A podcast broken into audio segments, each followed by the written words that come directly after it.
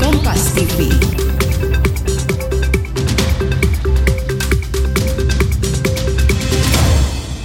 Udah merasa Korea banget tapi masih ketinggalan berita Omni dan Opa? Dengerin Kamzakia Korea.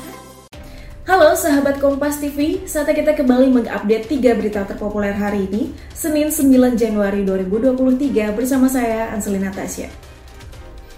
Sahabat Kompas TV di berita pertama, kelompok kriminal bersenjata atau KKB menembak pesawat kargo dan membakar sekolah di Kabupaten Pegunungan Bintang, Papua. Sebuah bangunan sekolah SMK Negeri Oksibil di Pegunungan Bintang, Papua Pegunungan dibakar. Tidak ada korban jiwa karena kegiatan belajar mengajar masih libur.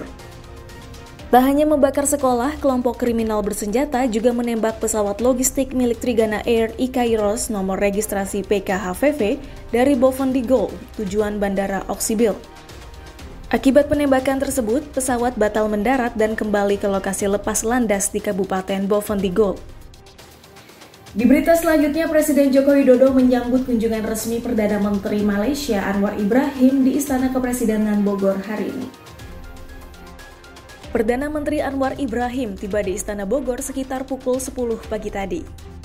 Pertemuan Jokowi dan Anwar Ibrahim penuh dengan suasana akrab dan hangat. Momen hangat tampak saat Presiden Jokowi menyopiri sendiri mobil bugi bersama Perdana Menteri Malaysia berkeliling kebun raya Bogor.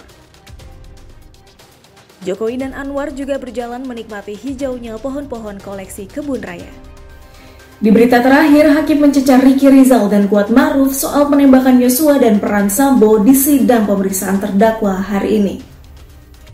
Ricky Rizal dan Kuat Ma'ruf diperiksa secara bergantian. Terdakwa pertama yang diperiksa adalah Ricky Rizal, kemudian dilanjutkan dengan Kuat Ma'ruf. Pemeriksaan Ricky Rizal dan Kuat sebagai terdakwa ini akan jadi alat bukti bagi jaksa menyusun tuntutan dan memperkuat keyakinan majelis hakim untuk menjatuhkan vonis. Riki Rizal dan Kuat Ma'ruf akan menghadapi sidang tuntutan pada pekan depan. Kalau begitu saya pamit undur diri dulu, tapi jangan lupa untuk di like, share, komen, dan subscribe channel YouTube Kompas TV.